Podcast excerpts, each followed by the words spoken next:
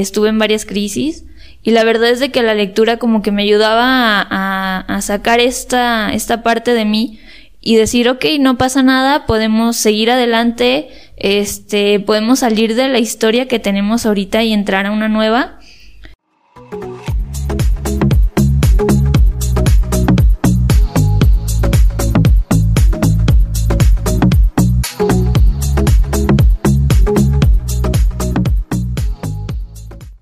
Muy buenos días amigos, ya estamos en nuestro tercer capítulo del desembuche, el día de hoy con un tema muy interesante, con un tema que me apasiona, con un tema que me gusta mucho, pero que fue idea precisamente de nuestra invitada del día de hoy. Pero antes de presentarla, me gustaría recordarte nuestras redes sociales. Recuerda, estamos como arroba dsmbucheoficial, arroba dsmbucheoficial o arroba dsmbucheoficial. Nos puedes encontrar en Facebook, en Instagram, y sobre todo en YouTube y Spotify. Espero nos puedas ayudar a suscribirte a nuestro canal y por supuesto que nos ayudes a compartir para llegar a más y más jóvenes. Mi nombre es Adán Godoy y que comience el desembuche. Comenzamos precisamente presentando a nuestra invitada. Nuestra invitada es Monse Loreto. Monse, bienvenida, ¿cómo estás? Hola, mucho gusto. Este, pues yo desde muy pequeña que me gusta, entonces es un tema que me va a gustar estárselos platicando.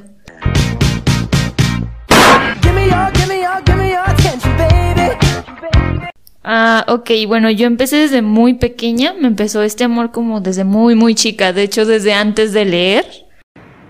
A ver, a ver, ¿qué pasó? Este, ya me llamaba la atención como que esto de que la magia de ver a las letras y que no signifiquen nada, pero que mi mamá me estuviera leyendo cuentos o en la escuela y así. Y era como, ok, yo no lo estoy viendo, pero es mágico porque hay una historia detrás. Entonces, cuando ya empecé a leer, que fue a los seis años más o menos, desde ahí me empecé como a llenar de este amor. Me gustaba mucho como que los cuentos y fui poco a poco avanzando. Ya ahorita te leo pues de cualquier tema. La verdad es de que lo disfruto siento que hasta se te olvida dónde estás. Es como una manera de viajar sin moverte y pues es como platicar hasta con, con el escritor, con el autor. Ah, caray, eso sí me interesa. Eh, llega un momento en que estás tú en el libro y ya no ves letras, ya no ves oraciones.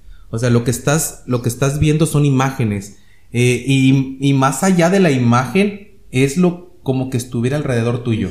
Entonces, esa es la magia de la lectura y, los que no lo han eh, experimentado de esta forma, pues a lo mejor no se han dado el tiempo suficiente o no han encontrado el tema exacto que les guste a ellos. Porque yo siento que para iniciar, sí, tienes que encontrar algo que te agrade, algo que te guste, algo que te apasione. ¿Recuerdas cuál fue tu primer libro o uno de los primeros? Esa es una excelente pregunta.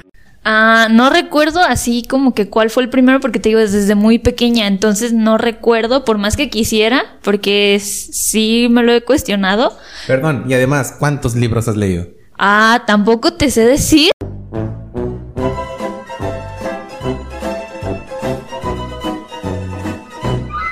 Porque es de que desde muy joven, ¿sabes? Lo que sí te sé decir es de que hubo un libro que marcó un antes y un después en cuanto a, esto de la lectura, que fue creo que cuando estaba en primero de prepa eh, o últimos de, la secundaria, que mi mamá me regaló un libro que es el, el, niño de la pijama de rayas. Fue la primera vez que literal este, me acabé el libro en el mismo día que me lo dieron el mismo día me quedé súper empicada. Yo no tenía ni idea de qué trataba. Mi mamá fue como que me lo regaló.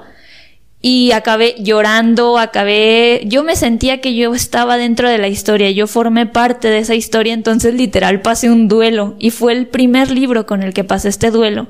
Me comentas este, que tu mamá estuvo desde el inicio. O sea, tú me decías, yo todavía ni sabía leer pero mi mamá ya me contaba cuentos, mi mamá ya me traía historietas y yo veía y a mí me empezó a apasionar todo esto. ¿Qué porcentaje de culpa tiene tu mamá que te gusten los libros? Ok, creo que mi mamá es casi que la del 50%, otro 20% se lo voy a dar a, a unas maestras que tuve muy buenas que de hecho son mis tías, que me cuidaban algunas tardes y también pues me, me daban cuentos.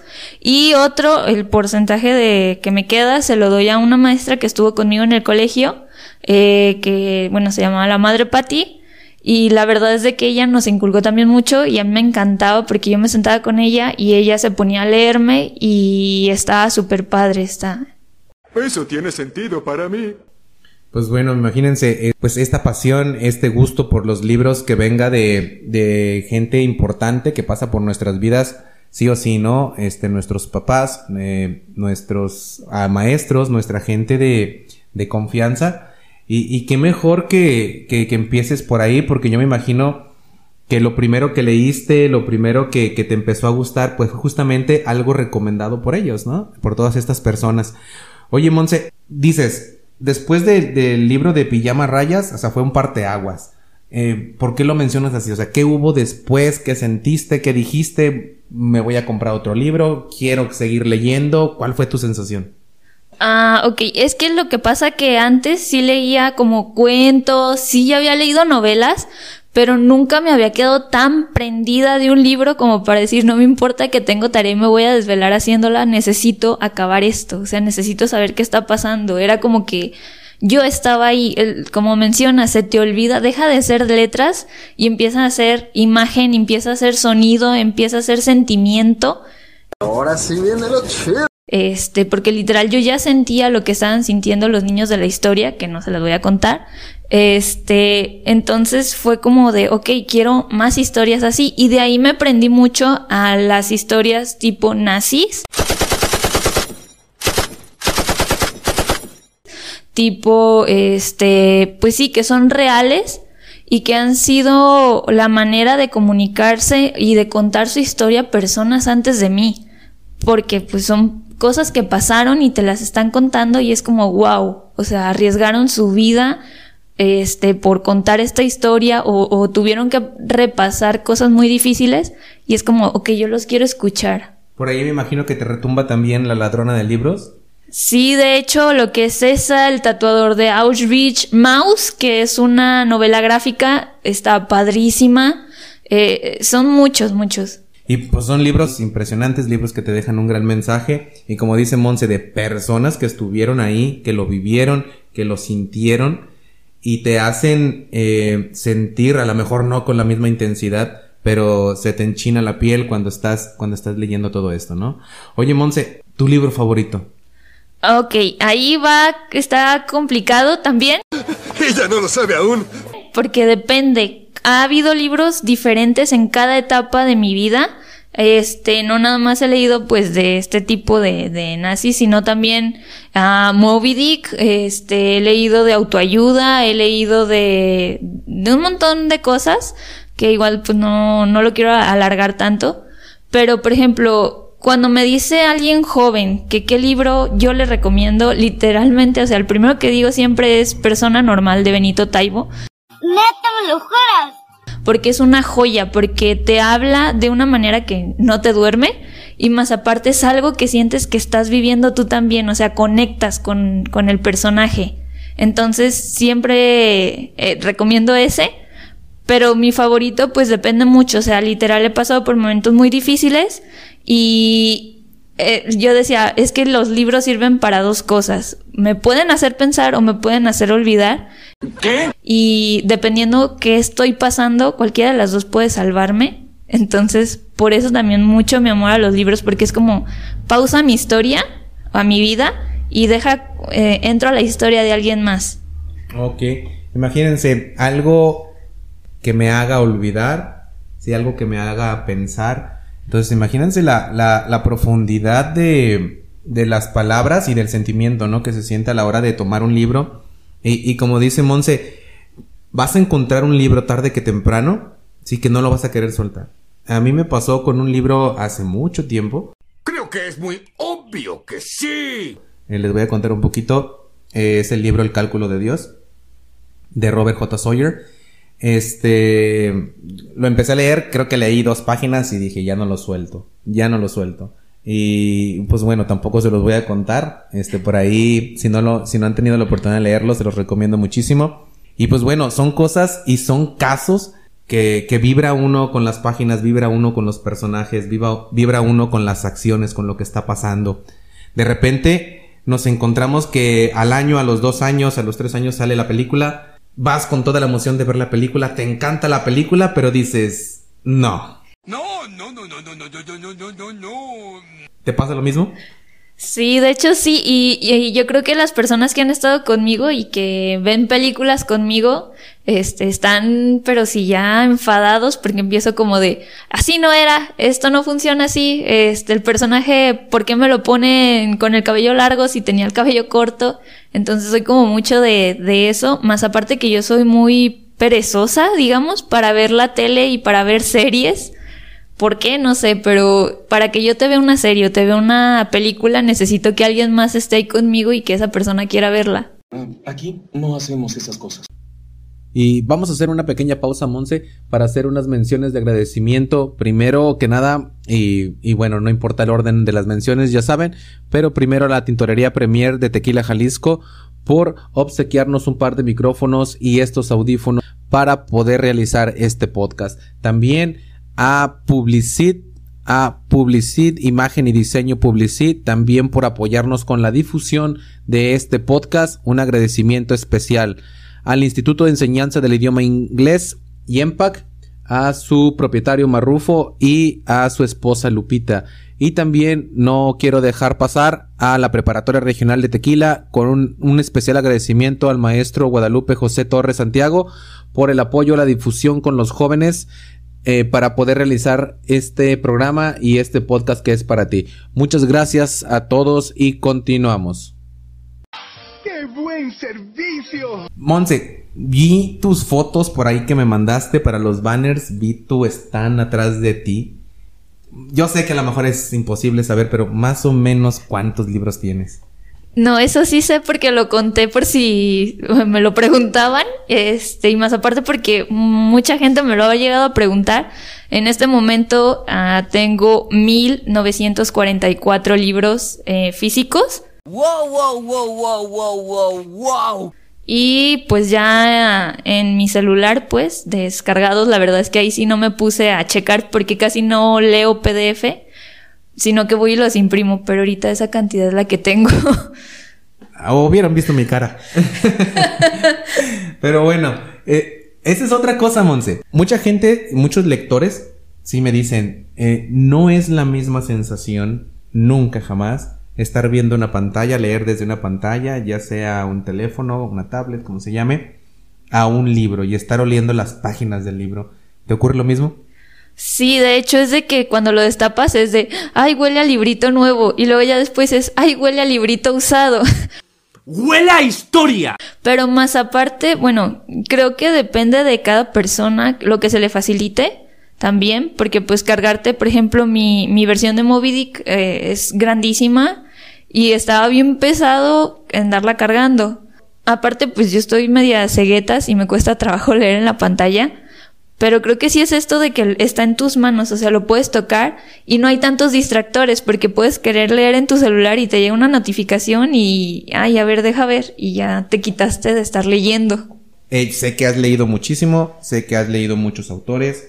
Yo, por ejemplo, en lo personal, eh, lo que he leído me gusta mucho a mí la ciencia ficción, me gusta mucho el suspenso, me gusta mucho el terror. Me imagino que sabes, este, por ahí mi, autor favorito es Stephen King. Eh, y más allá de, de, las novelas de terror que tiene, pues tiene otras tantas que mucha gente no sabe que son de él.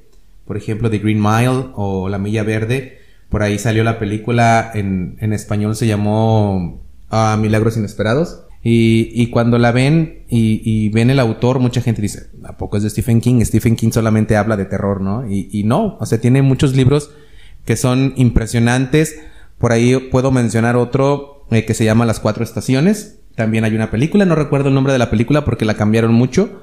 Este, y, y son, y son autores que, que te marcan, vaya. Por ejemplo, a mí, como te digo, pues a mí me gusta mucho el género de terror. Y, y pues él es uno de los, de los que más me gusta por el terror psicológico que imprime en sus, en sus libros, ¿no? Y, y me imagino que tú has leído muchísimos autores, entonces la pregunta es, pero tienes un autor que digas, este, me quedo con este, por esto, por esto, otro. De si es de terror también, Stephen King, o sea, no hay para dónde hacerte. La de la milla verde también el libro estuvo me encantó porque en el libro te pone muchísimas cosas que obviamente la, la película pues no la alcanza a cubrir. Eh, en cuanto a terror, me quedo con él. Y en general, Benito Taibo. ¿Acaso no lo viste venir? Pues que este hombre, eh, de hecho, está sacando ahorita videos, hace conferencias y todo esto. Y la verdad es que te habla de una manera tan Dalai, o sea, toca temas tan importantes como lo que estás haciendo ahorita tú. Ya me estoy poniendo nervioso. De darle esa chance a, a, a los jóvenes de hablar. De hecho, algo con lo que me quedé de él es de que aunque es escritor y hay su eminencia, porque en muchos lugares así lo han puesto, este, es muy relajado y me quedo con la de no hay malas palabras, hay palabras mal usadas. O sea, yo te puedo decir de la manera más elegante posible algo que te destroce y te puedo hablar bien de cuates y con todo mi amor y mi cariño y, o sea, con palabrotas, digamos, o palabras antisonantes. Alan, qué pendejada hiciste. Entonces, por eso yo creo que es mi, mi autor favorito. Que yo lo vi, creo que fue hace como unos seis años, siete, que uno de mis hermanos me regaló un, un libro de él pero él ya tiene mucho en, en esta rama, nada más que antes como que no sonaba tanto, ¿sabes? Como de estas personas que ya tienen mucho en la rama, pero no habían hecho el boom. Pero creo que sí ya tiene bastante tiempecito, este, sacando, pues, a lo mejor no novelas, ni libros como tal, pero sí artículos, charlas, este, y cosas así. Oye, Monse, y por ejemplo, eh, ya hablamos por ahí de tus libros favoritos, más o menos de tu género favorito. ¿Alguna escena que digas, oh, esta no se me olvida, esta la tengo aquí grabada por, porque en ese momento estabas pasando algo, o porque simplemente fue una escena que dices, oh, no sé de dónde lo sacó el autor, pero me encantó. Ok, de eso creo que volvemos con, bueno, sería con dos. Sería con Walter Rizzo, que no tiene nada que ver con novelas. Él este, escribe más bien como libros de autoayuda, psicología y eso. A, a mí me lo dejó mi psicóloga porque yo estaba pasando por una crisis. Entonces yo me apegué mucho a ese libro y más aparte en la portada este, este trae una Catarina y resulta que cuando yo hago como un clic con el libro me llegan unas Catarinas allá al local, entonces como que estuvo raro, estuvo curioso. Y el otro sería El Resplandor por toda la historia que trae, o sea, detrás que sí es terror psicológico, pero al mismo tiempo si te pones y le escarbas, es como el padre de familia, cómo estaba sumido él en sí mismo, el daño que le podemos hacer a los niños porque no trabajamos antes de tenerlos en, nosotros mismos, o sea, que el papá decía, le decía, es que lo hago por tu bien, tómate tu medicina y no sé qué, y en realidad lo estaba dañando. Entonces, eh, es algo que también me gusta mucho Stephen King y creo que lo has notado, de que si bien sus historias son pues ficticias, son de terror y así, siempre tienen un trasfondo, o sea, si te pones y lo analizas hay un detrás de, entonces el resplandor a mí me encantó por esta parte. Yo lo viví en el libro de Rabia de Stephen King también. Y, y, es cierto, Stephen King tiene eso, ¿no? Que más allá de lo paranormal, más allá de, de todo eso que, que engloba la palabra terror, Siempre hay un trasfondo en los personajes, siempre hay una historia detrás de cada personaje y, eso es lo que lo hace más interesante, ¿no? Eh, y como les digo, ese libro de Rabia a mí me, me, encantó, fue el primero que leí de Stephen King y dije, pues quiero más, ¿no? Quiero más de Stephen King. Eh, pero si yo hablo de una, de una escena, por ejemplo, en particular, vuelvo al libro El cálculo de Dios. Eh, me encanta este libro porque, bueno, les voy a contar nada más así muy general. Eh, se, supone que están en búsqueda de Dios, este, seres extraterrestres junto con un antropólogo. Y este, este hombre canadiense no cree en Dios. Como científico no cree en Dios. Entonces él se pone a refutar todas las pruebas que, que traen estos seres. Pero llega un momento en la historia donde él se da cuenta o más bien le notifican que tiene cáncer terminal. Entonces entra totalmente en conflicto con sus creencias y hay una escena que no se las cuento, pero está impresionante. Oye, Monse, yo pienso que, que la lectura, no pienso, estoy seguro que la lectura eh, es parte primordial en nuestra educación, independientemente de todo lo que te puedan enseñar en la escuela, que por supuesto es súper importante. El que leas una cosa, el que leas otra cosa, el que leas, como tú dices, divulgación científica, el que leas novelas de suspenso, de terror, de ciencia ficción, de lo que tú quieras, siempre hay un aprendizaje, siempre.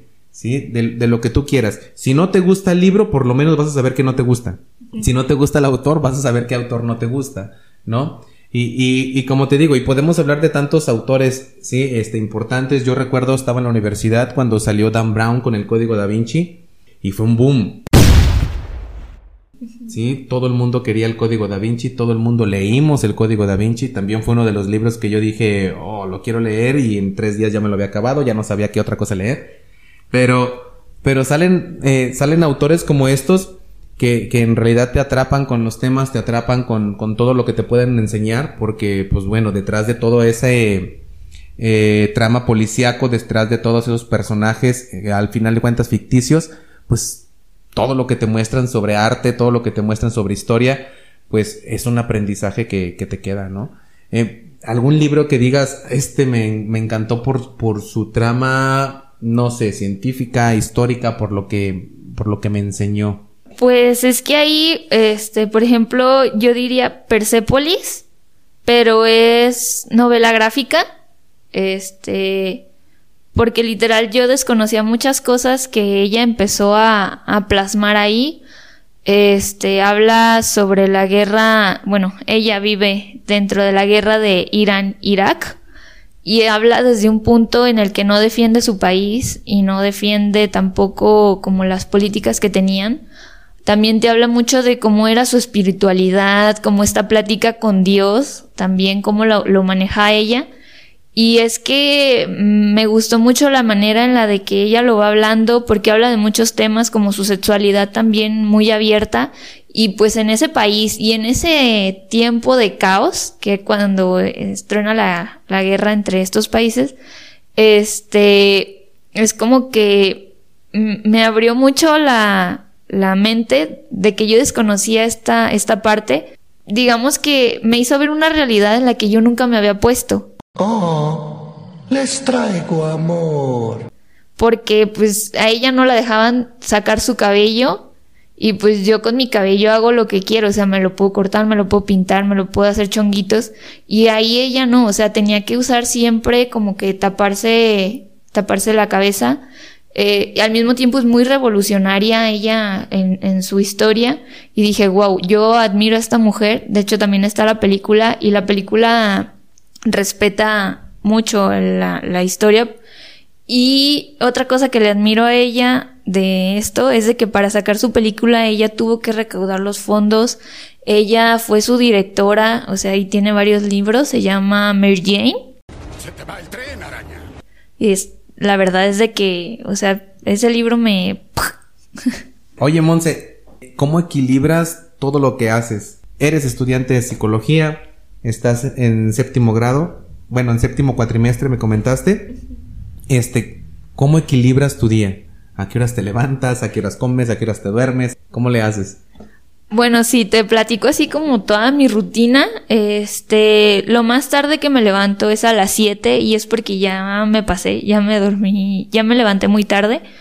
Este, entonces es como que me levanto, eh, me tomo un cafecito, una frutita o algo así y me voy derechito al gimnasio. Y en el gimnasio es como que me restrinjo del celular porque si no, pues te quedas embobado. De repente, por más que no quiera admitirlo, de repente así como que, ay, a ver, deja mi toteo ahí. Ah, acabo eso, me voy a desayunar. Ahí a un ladito de, de, mi local, pues están mis papás y ahí me preparo mi desayuno. Me llevo el desayuno al local, ahí desayuno. Este, y pues ahí estoy haciendo tareas, eh, le voy aventajando. Es bonito, ¿verdad? Perfectamente equilibrado, como todo debe estar. También algo que me ha ayudado mucho y pues les doy el tip si a alguien le sirve es de que hagan como una agenda ya sea escrita o en tu celular o no sé, como por pendientes más importantes, lo primero que tengo que entregar y más aparte qué me cuesta más trabajo hacer. Y entre más trabajo me cueste hacerlo, lo dejo primero porque digo que me puedo enfadar y lo puedo dejar un ratito y hago otra cosa en lo que me distraigo y ya lo vuelvo a retomar en lugar de dejarlo hasta el final. Para los que nos han seguido en estos primeros capítulos, por ahí en el capítulo anterior o en el episodio anterior, Gustavo Díaz nos mencionaba algo muy similar, ¿sí? Hagan una agenda, hagan un itinerario, eh, organicen sus, sus ocupaciones y, y por supuesto que esto es súper importante para alguien que quiere superarse, para alguien que tiene un emprendimiento, para alguien que está estudiando, para alguien que le encanta la lectura, para alguien que todavía ayuda a sus papás en otro negocio. Entonces, pues todo eso por supuesto que lleva tiempo, todo eso por supuesto que completa el día, pero pues bueno, como tú dices, al final de cuentas, si eres organizado, si tienes tus prioridades, como tú dices, pues vas a empezar por ahí, ¿no? Vas a empezar por, ah, me cuesta más trabajo esto, entonces empiezo por aquí. Si una vez que termine con esto, entonces ya le puedo dar cabida a todo lo demás, ¿no? Eh, Monse, yo por ahí le puse al título por recomendación tuya, no tanto por recomendación directa, pero por sí por lo que platicamos antes de, de que estuvieras aquí. El título es Librérate. Me, me, gustaría que les dejaras un consejo, que les dejaras, no sé, un mensaje a los jóvenes en, en el por qué Librérate, ¿por qué un libro te puede liberar de muchas cosas? Bueno, yo desde mi experiencia y desde muy pequeña y bueno, más que nada cuando entré a la adolescencia y ya ahorita que ya soy pues una adulta joven, empecé a pasar por muchas cosas muy difíciles por salud, no física, sino mental. Este, estuve en varias crisis y la verdad es de que la lectura como que me ayudaba a, a, a sacar esta, esta parte de mí y decir, ok, no pasa nada, podemos seguir adelante, este, podemos salir de la historia que tenemos ahorita y entrar a una nueva. Un consejo que le doy a los jóvenes es de que lee lo que tú quieras, lo que a ti te guste, siéntete con el permiso de no me gustó y como mi hermano, ahí se queda.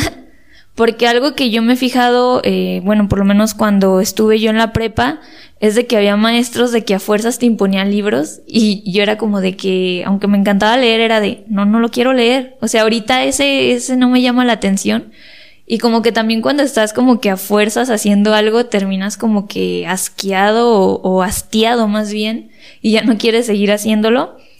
También eh, te libera porque pues eh, literal de ser yo la que es la estudiante de psicología y que está trabajando con sus papás y que tiene un negocio, de repente yo ya soy una cazadora de la ballena blanca. Entonces, es como que, wow, yo también ya estoy embarcada y todo lo demás. Y ya de repente estoy en el hotel Overlook y yo también ando ahí, este, viendo que está moviéndose, que si el fantasma, y luego de repente ya puedo entrar, no sé, a, a la historia de este niño con el pijama de rayas y ya soy parte de ello.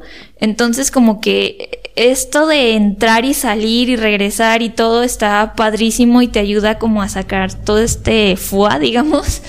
Eh, y es que es la parte que me encanta. De hecho, eh, ahora en Halloween, yo llegué a ver una publicación que decía un, un, chico, si no me equivoco, si no mal recuerdo, y decía, es que me encantan estas fechas porque puedo ser el personaje que yo quiera. Y yo dije, wow, yo todos los días, todos los años, estoy jugando a ser el personaje que yo quiero. De repente, como te digo, ya lo haces tan costumbre y lo disfrutas tanto, pero creo que tienes que hacer clic. Haciendo clic con el primer libro es que te vas. Como te decía yo, con el pijama de rayas fue como que ¡pum! También otra cosa es de que no sé si han visto, yo creo que sí, porque la pasaban a cada rato en la tele, la de Matilda. Yo me quedo mucho y yo me sentía muy identificada con ella, no porque mis papás sean como sus papás. Ya nos exhibiste. O sea, nada que ver. Pero yo me sentía mucho identificada porque dice, los libros le dieron un importante mensaje y es, no estás sola. Porque, bueno, ya pasé por la etapa en la que está la mayoría de tu audiencia, creo yo, por todos los que han estado platicando conmigo. Este, y es esta parte de no me entienden, no me escuchan, no... Y es que pues ya que eres un poquito más grande, hay ciertas cosas que ya las ves diferente. Y no es que no quieras entenderlo, simplemente ya son visiones diferentes. Entonces, eh, tener el libro no está solo hay alguien que te puede escuchar, hay alguien que ya pasó por lo mismo que tú, que está, o, o, en el libro, literal el libro está congelado, entonces está pasando todo el tiempo lo mismo que tú y puedes regresar a, leerlo.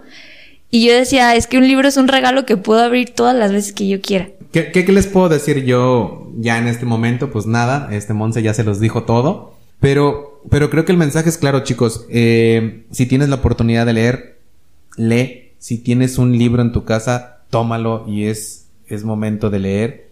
Si no tienes, pídele uno a tu papá, pídele uno a tu mamá y, consigue un libro con tus amigos, pero siempre ponte a leer. Eh, la lectura, como lo dije hace, hace un momento, te abre muchas puertas, ya lo dijo Monse también, o sea, es un jugar a ser un personaje, a ser otro, a ser otro, y, y como, y cuando tú quieras, este, puedes convertirte en lo que tú quieras, ¿no?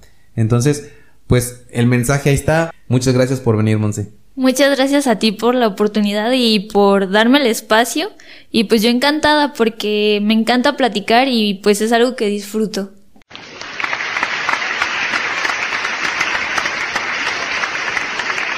Ya para cerrar, chicos, este recordarles por ahí nuestras redes sociales. Estamos en Instagram, en Facebook, pero sobre todo en Spotify y YouTube como DCM Bucho Oficial, DCM Bucho Oficial o Desembucho Oficial para que nos sigas por favor. Si te gusta cada vez más por ahí el desembuche, pues ojalá nos escribas un mensajito, qué temas te gustaría que, que se tomaran aquí. Ya tengo por ahí algunos jóvenes también agendados este, para visitarnos.